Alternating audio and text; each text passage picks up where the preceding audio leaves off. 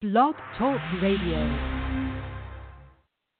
Welcome to the Pond Hunter broadcast from the Under the Sea radio show on Blog Talk Radio. The Pond Hunter, in the pursuit of all things aquatic. Take a look into the world of koi ponds, water gardens, and the lifestyles of the aquatically obsessed.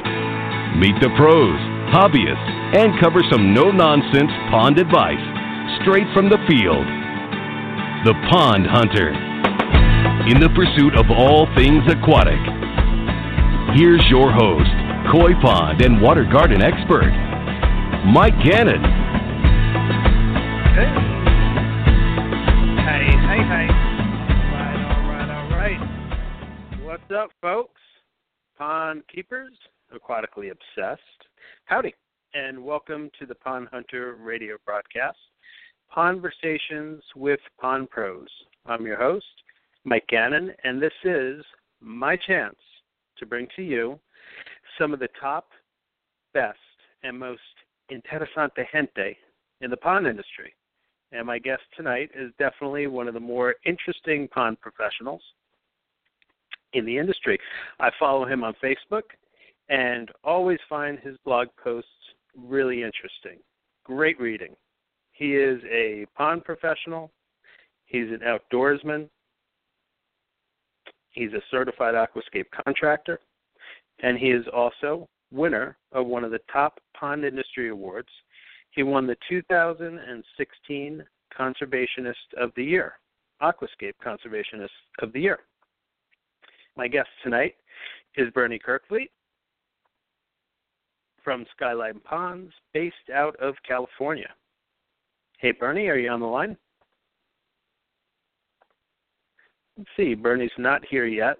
So, um, Bernie was this year's Pondemonium event, which happened back in August, during the last week of August. Pondemonium is an annual event hosted by Aquascape Incorporated, and Aquascape is a manufacturer of pond equipment, very, very popular throughout the United States and around the world. And there are pond professionals from around the world who attend this event, Pondemonium, in St. Charles, Illinois, which is the um, water garden capital of the world and home to Aqualand, which is the headquarters for Aquascape. So they host this event every year, Pondemonium. It's a really cool event. It's a professional event. It's meant for the pond pros that are retailers, installers, um, contractors, service providers, people who are professionals in the pond industry, all come from around the world, from around the country for um, just under a week.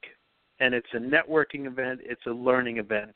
And as part of it, towards at the end of it, there's an award ceremony giving recognition to some of the outstanding professionals in the industry. And among those this year was Bernie. And Bernie won the award given out by Ed Beaulieu, which is Conservationist of the Year. Um, it's one of the bigger honors in the pond industry. Um, only one person wins it every year, of course, that being Bernie. And I was uh, so excited to have him come on to the show and talk about that a little bit. And we'll find out more about him and his company and um, see uh, what's going on out there in California in the world of ponds. Bernie is an interesting guy. Um, I had mentioned earlier in the introduction that he does a lot of uh, blog posts, and when he does them, I love reading them because they are, um, of course, geared towards conservation. So I love that kind of stuff. He always has something really cool to to present, and you know a different angle on things than um, than we're used to getting. So it's kind of an interesting thing that I'm hoping he's gonna come on and um, join me for the show. so as we speak here, as I kind of shuffle along here, I'm to see if I can get in touch with Bernie, and uh,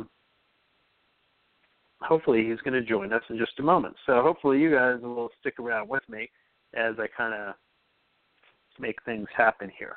So I appreciate you guys for tuning in um, to the to the broadcast. This is something that I really uh, enjoy doing, bringing these different professionals with you. The Conversations with Pond Pros is uh, an offshoot of the Pond Hunter radio broadcast.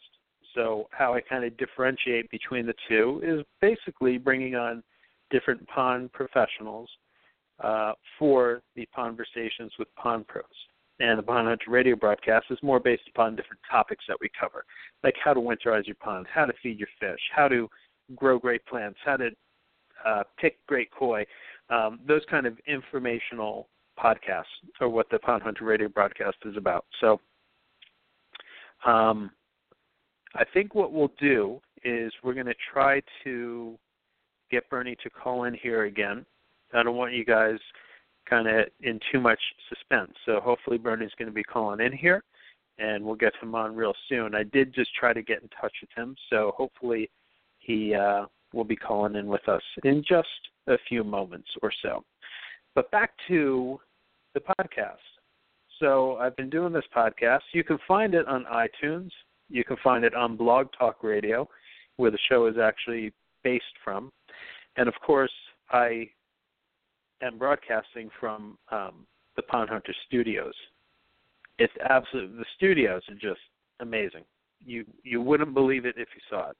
I I promise you that. So anyway, um, okay. So I'm going to see if we can do something here.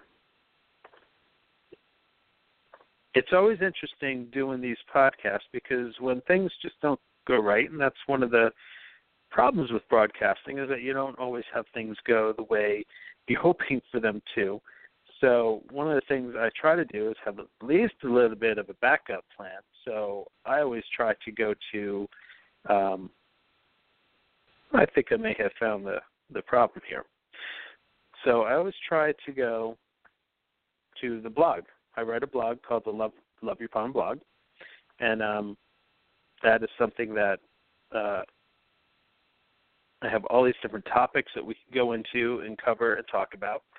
So hopefully that's something that uh, and I, I see Bernie on the line. So let's move into it now. Now that I've I've stumbled stumbled around a little bit. Ah. so hello. Hey Bernie, Bernie on the line? Yeah. Hey. Can you hear me? Hey, Bernie. I can hear you. How are you doing? yeah, I've been on the whole time. I just couldn't get through. Huh. Uh, some one of those uh, glitches. I, I apologize about that, but here we are. I'm happy to have you here. I hope you you put up with my my fumbling around verbally a little bit. yeah, that's and fine. I hope I pronounce I hope I pronounced your name correctly, Bernie Kerkvliet. Yeah. Correct? That's right. Yeah, Great. not many people get that right. Awesome. I got it right on the job. first try. well, thanks for taking some time to join me on the podcast. Are you keeping busy out there in sunny California? Yeah, yeah, we're staying pretty busy, even though we're in a drought, but still working. Yeah, it's been drought conditions for a while out there. Yeah, it has been for the last uh, three years, three or four years. We're we're still fighting a, a drought, and it's taken its toll in a lot of a lot of areas. Wow. Yeah, I've seen a lot of the some of the, you know, what happens from that. Uh, when I was out visiting in that area, it's just it's amazing. Like reservoirs are down tremendous amount. It's pretty crazy. So tell me about Skyline Ponds. How long have you guys been in business? Well, let's say I've started off at uh, Skyline Landscaping, and I started in landscape business right after college. I got my degree in horticulture, and then got my contractor's license in 1976. And uh, then I started. I did my first pond about 1983, eh, 83 or so. And I mm-hmm. did a few of them, but they were concrete ponds, and they looked nice, but they were really hard to maintain and uh, keep clean. And then I learned Yeah. how to do the aquascape style of ponds, and uh, I really fell in love with that. And uh, so I've been concentrating on on uh, ponds since 1999, and uh, Okay. I still love doing them. So you found a better way and you adjusted. That's great. That's right. And why why Skyline? What does the name Skyline uh, mean? Well, I live in the mountains of Southern California. I live uh, at the skyline. I li- actually live 4,000 feet above San Bernardino, um, Wow. and I, I live five. My house is 5,200 feet in elevation. I live literally on the top of the mountain. From my house, I can see Catalina Island, which is in the Pacific Ocean, about uh, about 70 miles, 70, 80 miles away. Uh, Wow. So I'm on the skyline. That's that is a skyline. That's quite a view as well. so yeah. what type of we know we know that you design and you you build ponds. What other type of services that you, do you do? Well, I do landscaping. Uh, we prefer to focus on ponds, but because of the drought, uh, you know, ponds uh, aren't as popular quite now, and they should be, but people don't understand the dynamics of it. And uh, so I do uh, landscaping, and uh, I also build bridges. Um, I was looking for bridges for some of my my projects, and I couldn't find any that I really liked uh, that were strong enough, durable enough, and stuff like that, and, and uh, stylish. And um, so I decided I, I do a lot of fabricating as a hobby uh, for my Jeep and stuff, and welding, and uh, so I started making my own, and uh, now I'm really happy with them. They're extremely strong and durable, and uh, I make them out of steel and a steel arched bridge, and then I use a, a Trex or a composite board on the top, so it's in powder coated, or or I can paint it, and uh, they're virtually maintenance free, and they're they're bridge that'll last a lifetime. Well, I've seen a couple of them. I was on your website and saw some photos of them, and they're they're really nice. One photo actually had um, a Jeep kind of halfway driven onto it, and it was hel- holding Yeah. up very well. It looked like. Yeah, in fact, it didn't even budge an inch or a fraction of an inch. Uh, but you know, I tell people how strong the bridges are, and you know, it's hard. You know, you can carry on a whole conversation about that, and but one picture will show the strength. So, I drove my Jeep up on top of a bridge, and uh, just to show it. And so, like they say, a picture's worth a thousand words. So that speaks Absolutely. volumes. So your your company really kind of, given all that you do, creates really complete um, between the landscaping, water features, adding um, landscape bridges as a landscape feature. You you do really complete outdoor um, landscapes. That's pretty cool. And your website is skylineponds.com, and people can find you on Facebook as well That's right. uh, as Skyline. Great. Um, so congratulations on the big win this year for Aquascapes Conservationist of the Year. That's pretty cool. That's the um, the award given by Ed Beaulieu from Aquascapes, who's one of my pond heroes. Um, Yeah. Tell me about winning the Conservation of the Conservationist of the Year award.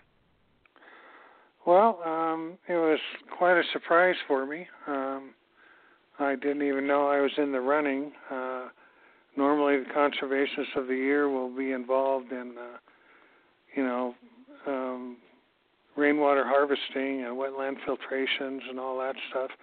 And I do some of that, but in uh, rainwater harvesting in Southern California isn't a real big thing.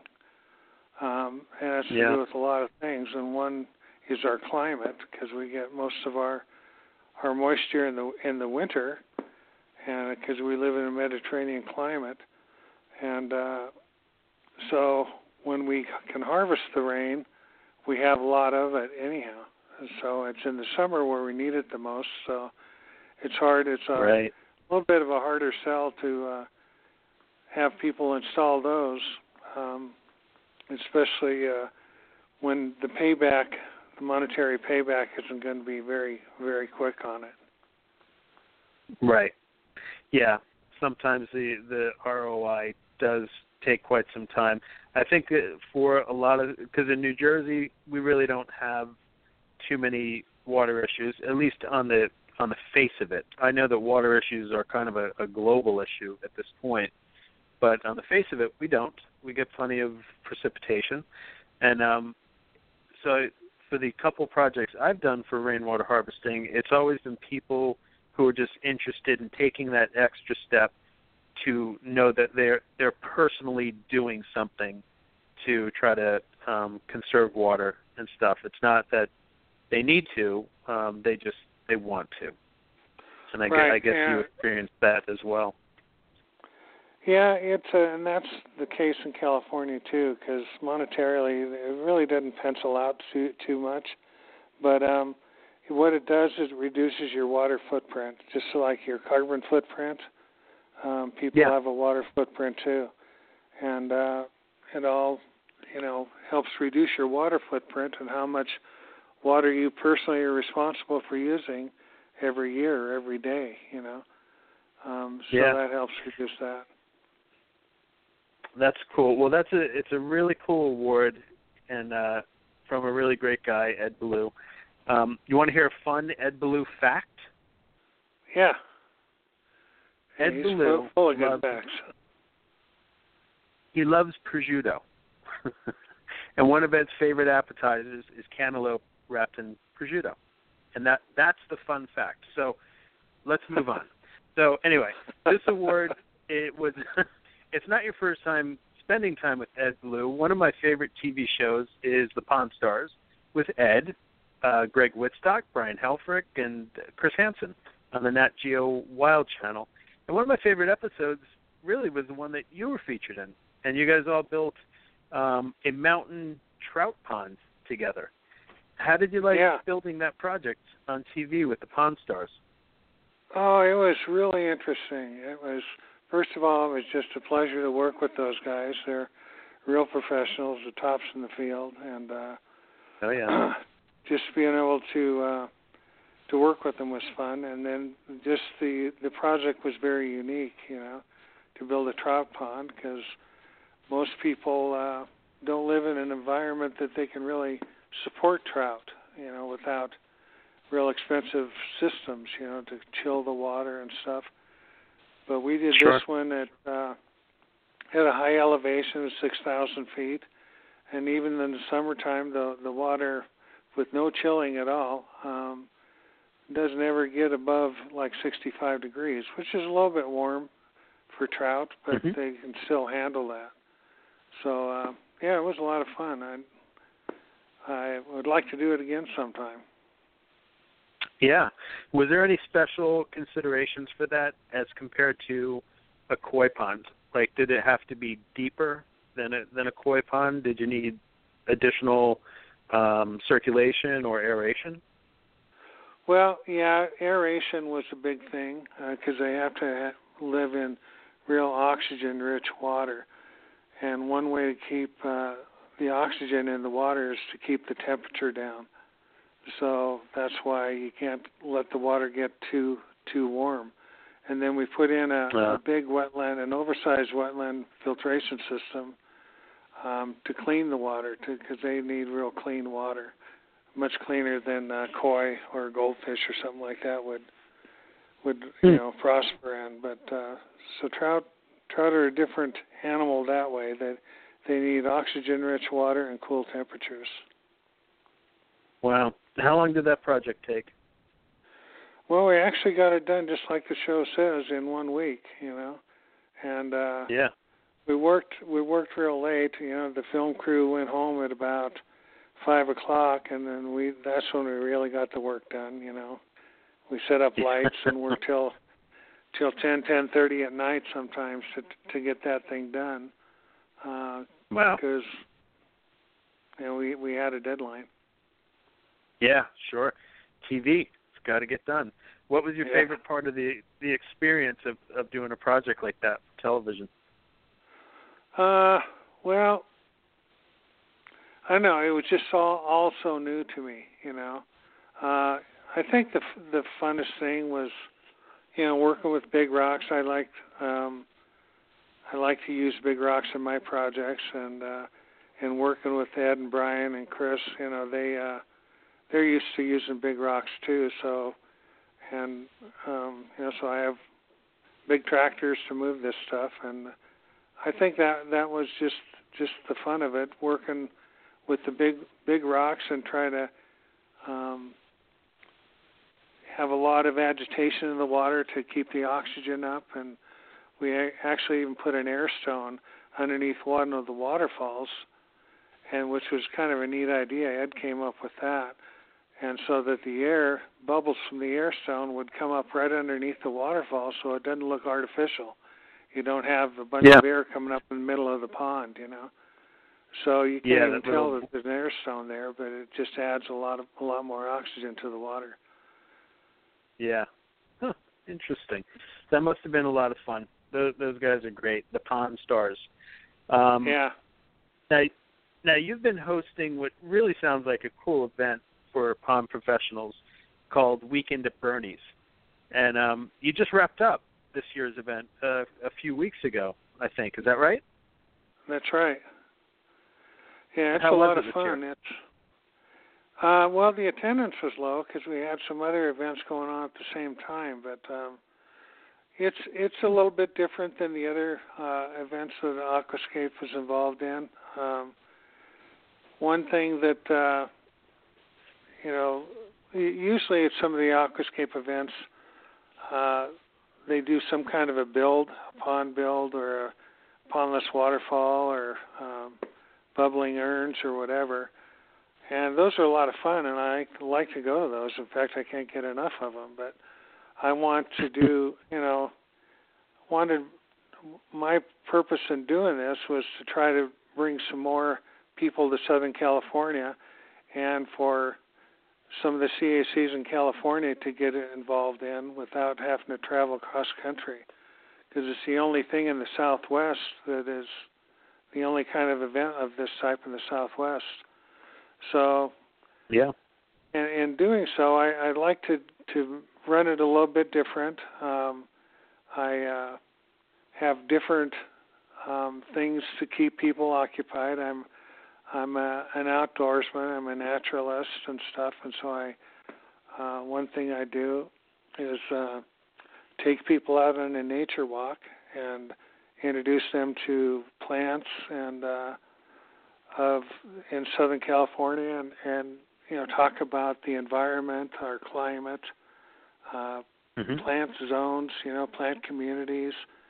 Uh, I te- I've been teaching. Uh, wild edible and medicinal plants for 25 years, and so oh, I wow. teach them a lot about uh, stuff like that. You know, I teach search and rescue groups and stuff like that on on uh, wild edible plants and survival techniques and stuff. So that's one thing we do, and then I teach them uh, other outdoor skills like uh, um, spark-based fire starting, and um, we throw axes and tomahawks at targets, and this is stuff that Not they won't each other. No, no, but this is stuff that most people don't do. You know, uh, I don't care where in the Yeah. country you you live. Uh, And then one of the uh, the favorite things that people do um, is I get uh, find out how many people are going to be there, and I organize a bunch of uh, of my friends in the in the off-road community, and they bring up their their Jeeps or Toyotas or whatever they have, and they take us. Uh, we all go out on a uh, extreme rock crawling adventure, and uh, we go on the the literally the toughest roads in the San Bernardino Mountains. They're all rated black diamond, which is the most difficult, and uh, Yeah. and it's stuff that people. You know, I mean, you would look at the roads and think it is absolutely impossible to get through, but we do it, you know, and uh, Yeah. it's a lot of fun. That that's so cool. I've seen pictures of that. I like I said, I, I follow your your stuff on Facebook, and it. I love doing that kind of stuff. I I've actually never done rock crawling in a jeep, but I love kind of going a little bit off road and getting you know following roads to kind of see where where we can end up. I've had some some interesting results from doing that.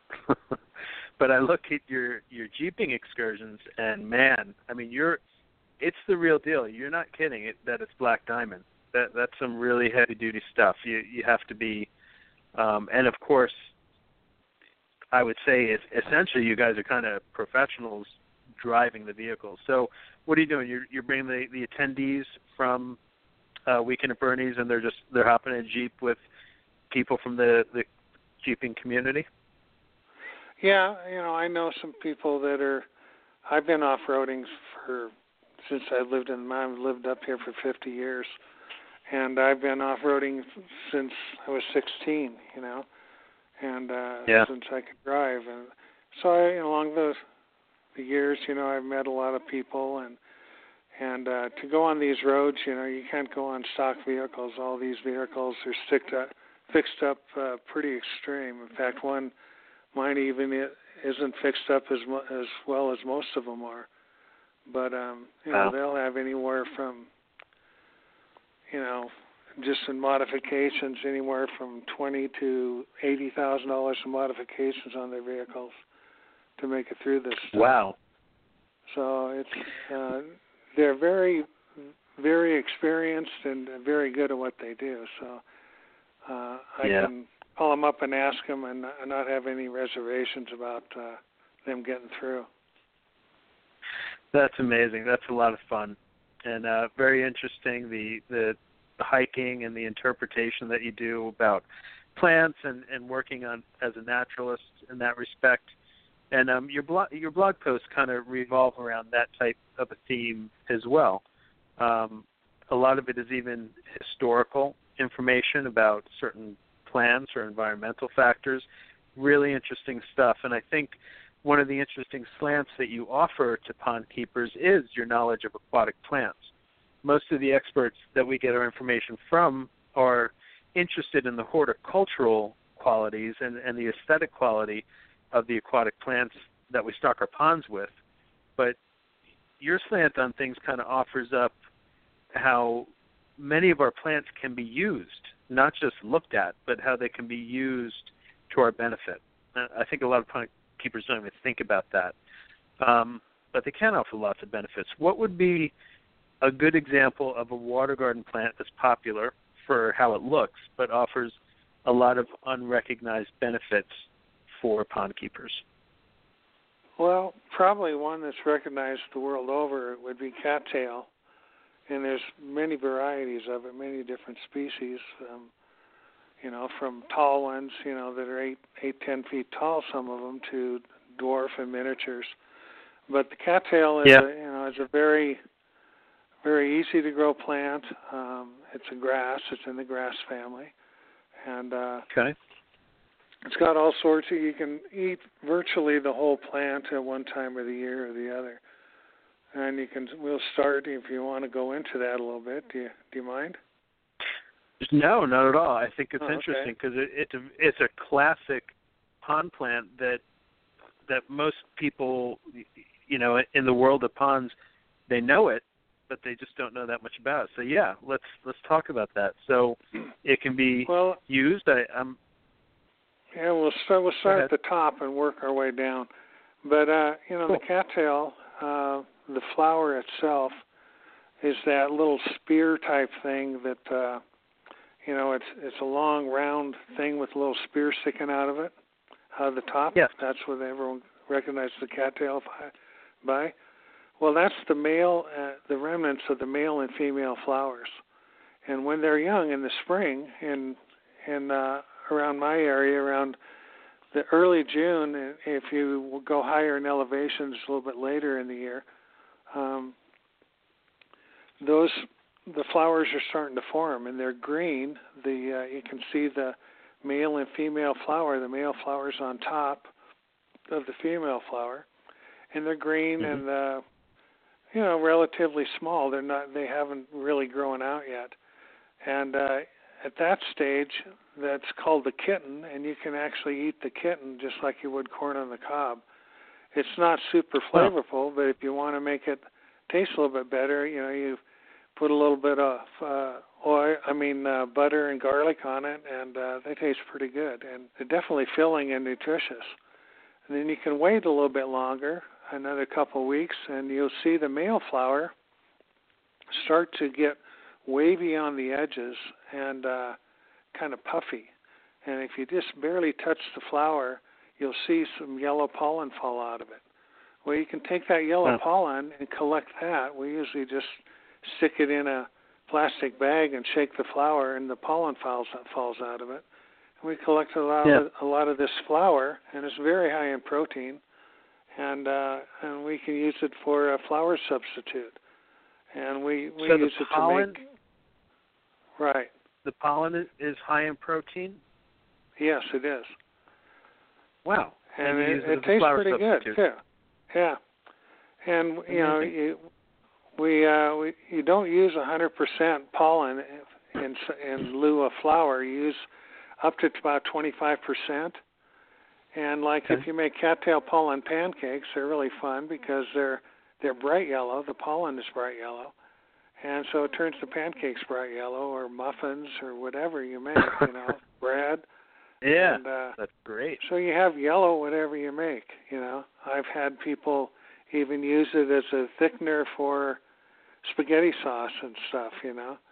So you can use it Wow. it's it's nutritious and uh and the raw pollen itself, you know, it's got a, a little bit of a unique flavor. It's not bad by any stretch of the imagination, but it doesn't, you know, it doesn't taste uh, it's not a strong taste or anything, but it tastes different than let's say raw flour or something, you know.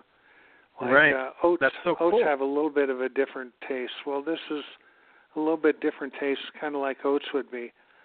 And uh so anyhow, the, so that we collect the pollen, and then if we uh that's in you know early, late spring, early early summer, and then if you Okay. go down, follow follow that sh- the stem all the way down, and you can see where the leaves are coming out, you know, um, Right. from from the ground. So what you do is you you reach in and you separate the leaves until you get the very three or four center parts of the leaf that comes out in that clump, and pull straight Okay. up, and uh, you'll find a little white stalk at the base of the leaves, and that's edible uh, raw, or you can cook it, and it it tastes really good. It tastes kind of like celery. It's kind of crunchy, and just keep Okay. uh, chomping on it until it uh, starts to get fibery, you know, and that's when you get into the Almost- older part of the of the plant.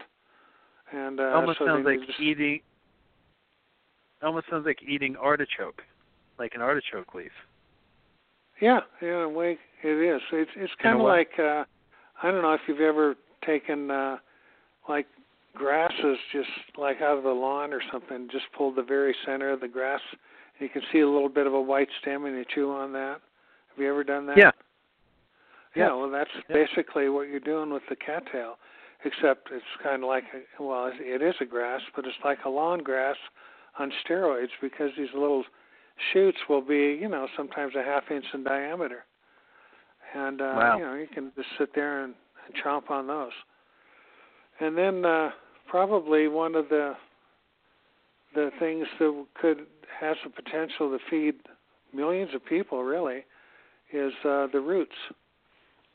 And you can Okay. take the the roots and dig them up. It's actually a rhizome, which is an underground stem, and dig these things up, and they're they're massive. You know, they can if you get a huge, a really big, thick uh, growth of cattails, you almost need a backhoe to dig them out. You know, the roots are so tenacious, they're so, So strong. interwoven. Yeah. Oh yeah. And so you take these roots and uh, you chop them up into, you know, I don't know. I do about four to six inch pieces, and and it's kind of if you look at a cross section of the root, it kind of looks like a carrot, you know, when you cut a carrot, slice a carrot, a cross section of a carrot, where you have Yeah. the very center core is a little bit different color than the outside of the carrot. You know what I'm talking about? Yes. Yep. Okay. Well, the cattail is very similar to that. And uh, so you take the outside core and you just peel that off and strip it, and then the inside you can it's kind of stringy, but you can wiggle it back back and forth or stick it in the blender or something like that and actually mm-hmm. get a starch. The starch will come out of the roots. Well, you can take that starch and gather the starch. When you're doing it like that, it's wet, and so you can uh, take the starch and um, let it, you know, sit in a bucket or something like that overnight, and the starch will set up to the bottom. You you uh, pour off the the water part, and then you can dry the starch that's left, and you can use that starch as a as a flour substitute also.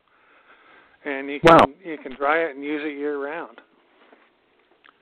That's amazing. Yeah, and then it's got a little tiny uh, shoot off of the the roots sometimes, um, off those rhizomes, and it kind of looks like a point, kind of a uh, relatively big point. It can be, you know, uh, anywhere from an inch to three inches long, and it's literally pointed.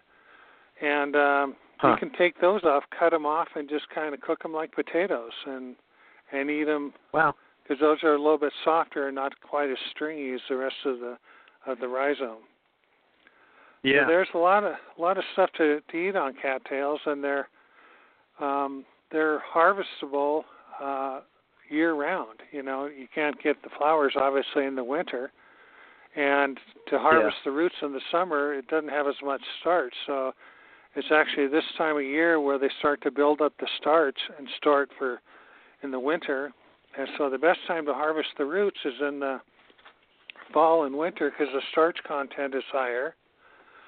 And of course, the best time to to harvest the flowers and the pollen is in the spring, and then pretty much all summer long you can harvest the shoots uh, that you can chew like uh, celery, you know, or cook it or put it in salads. You can do a lot of stuff with it. yeah. it.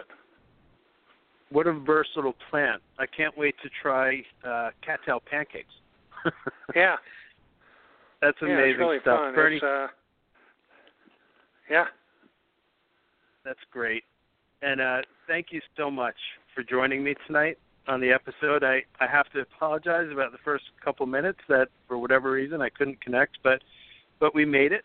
And I really want to thank you so much for coming on and sharing your knowledge. And congratulations again on the the award, uh, conservation of the uh, conservationist of the year in 2016. And um, can you just remind listeners how they can find you, your your website?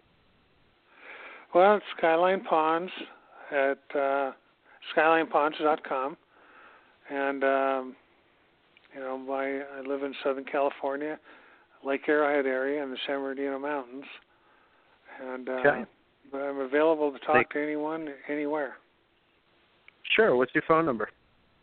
It's nine zero nine three three seven five eight six two, and that's my office Great. number. And people can find you on Facebook as well. And um, right. thanks again so much, Bernie. I hope I I can come out sometime and visit you for weekend at Bernie's. And um, I look to forward to you. Yeah. it'd be a it'd be a lot of fun. Bring, yeah, bring the whole family. That's one thing that we do that I encourage people to bring the families because uh, I think that camping is one of the the healthiest thing you can do as a family. Uh, you know, so I absolutely will. Not to mention how fun it would be to see my wife going uh, jeep crawling on huge boulders. or I'll spelunking. We didn't in- go into that too. You know. Yeah, I'll stick her in your jeep. Yeah. So, well, thanks again. We're we're kind of running out of time, but this is great. I really appreciate everything and the great info, and uh, I look forward to talking to you again, Bernie. okay. Yeah. Anytime. I'd be glad to come back on. Great. Thanks so much. Take good care. All right. Thank you. Bye. Okay. Bye bye. That was Bernie Kerkvliet, everybody from Skyline Ponds out in California. Very cool pond professional. Thanks, Bernie, so much. You you know you learn a lot of a lot of great things, and um, I never knew that I could make pancakes from cattails. I'm very excited to try that. Not to mention everything else that that versatile can do, which most people just want it for the classic looking pond plant. But my gosh, you could actually survive on it, and uh, a lot of people don't even know that. So very cool. I'm Mike Gannon, ladies and gentlemen. You can find more Pond Hunter on Facebook, Twitter, YouTube, Instagram, and the podcast can be found on iTunes. Just do a search for the Pond Hunter, and blogtalkradio.com is the home to the Pond Hunter radio broadcasts. And uh, do me a favor, really, please, really, do me a favor and give the show a rating and review. And thanks for checking out the show, everybody. We will catch you next time on the Pond Hunter radio broadcast. And uh, we look forward to seeing you soon. You have been listening to the Pond Hunter radio broadcast on Blog Talk Radio with your host, Mike Gannon, the Pond Hunter. In the pursuit of all things aquatic, broadcasting Wednesday nights on Blog Talk Radio. The Pond Hunter, keeping it pondy for the aquatically obsessed. That's right. Keeping the pondy. Take care, everybody, and we'll see you next time.